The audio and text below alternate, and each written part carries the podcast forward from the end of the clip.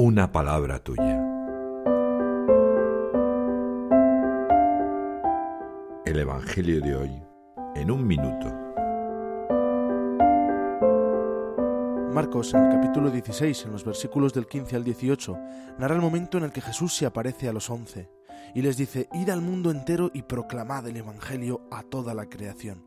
El que crea y se bautice se salvará, el que se resista a creer será condenado. Y añade que a los que crean les acompañarán signos magníficos. Este Evangelio es precioso y alentador. Me recuerda que he de proclamar el Evangelio a todas las criaturas. He de buscar la conversión de las almas desde las más cercanas hasta aquellas a las que llegue la amplitud de mi corazón. Tengo celo apostólico, me preocupo por la salvación de mis amigos, compañeros, familiares y aquellos a los que no conozco.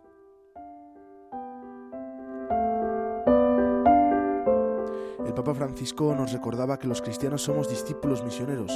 Esa es nuestra identidad más profunda y nuestra forma de vivir, la fe que hemos recibido.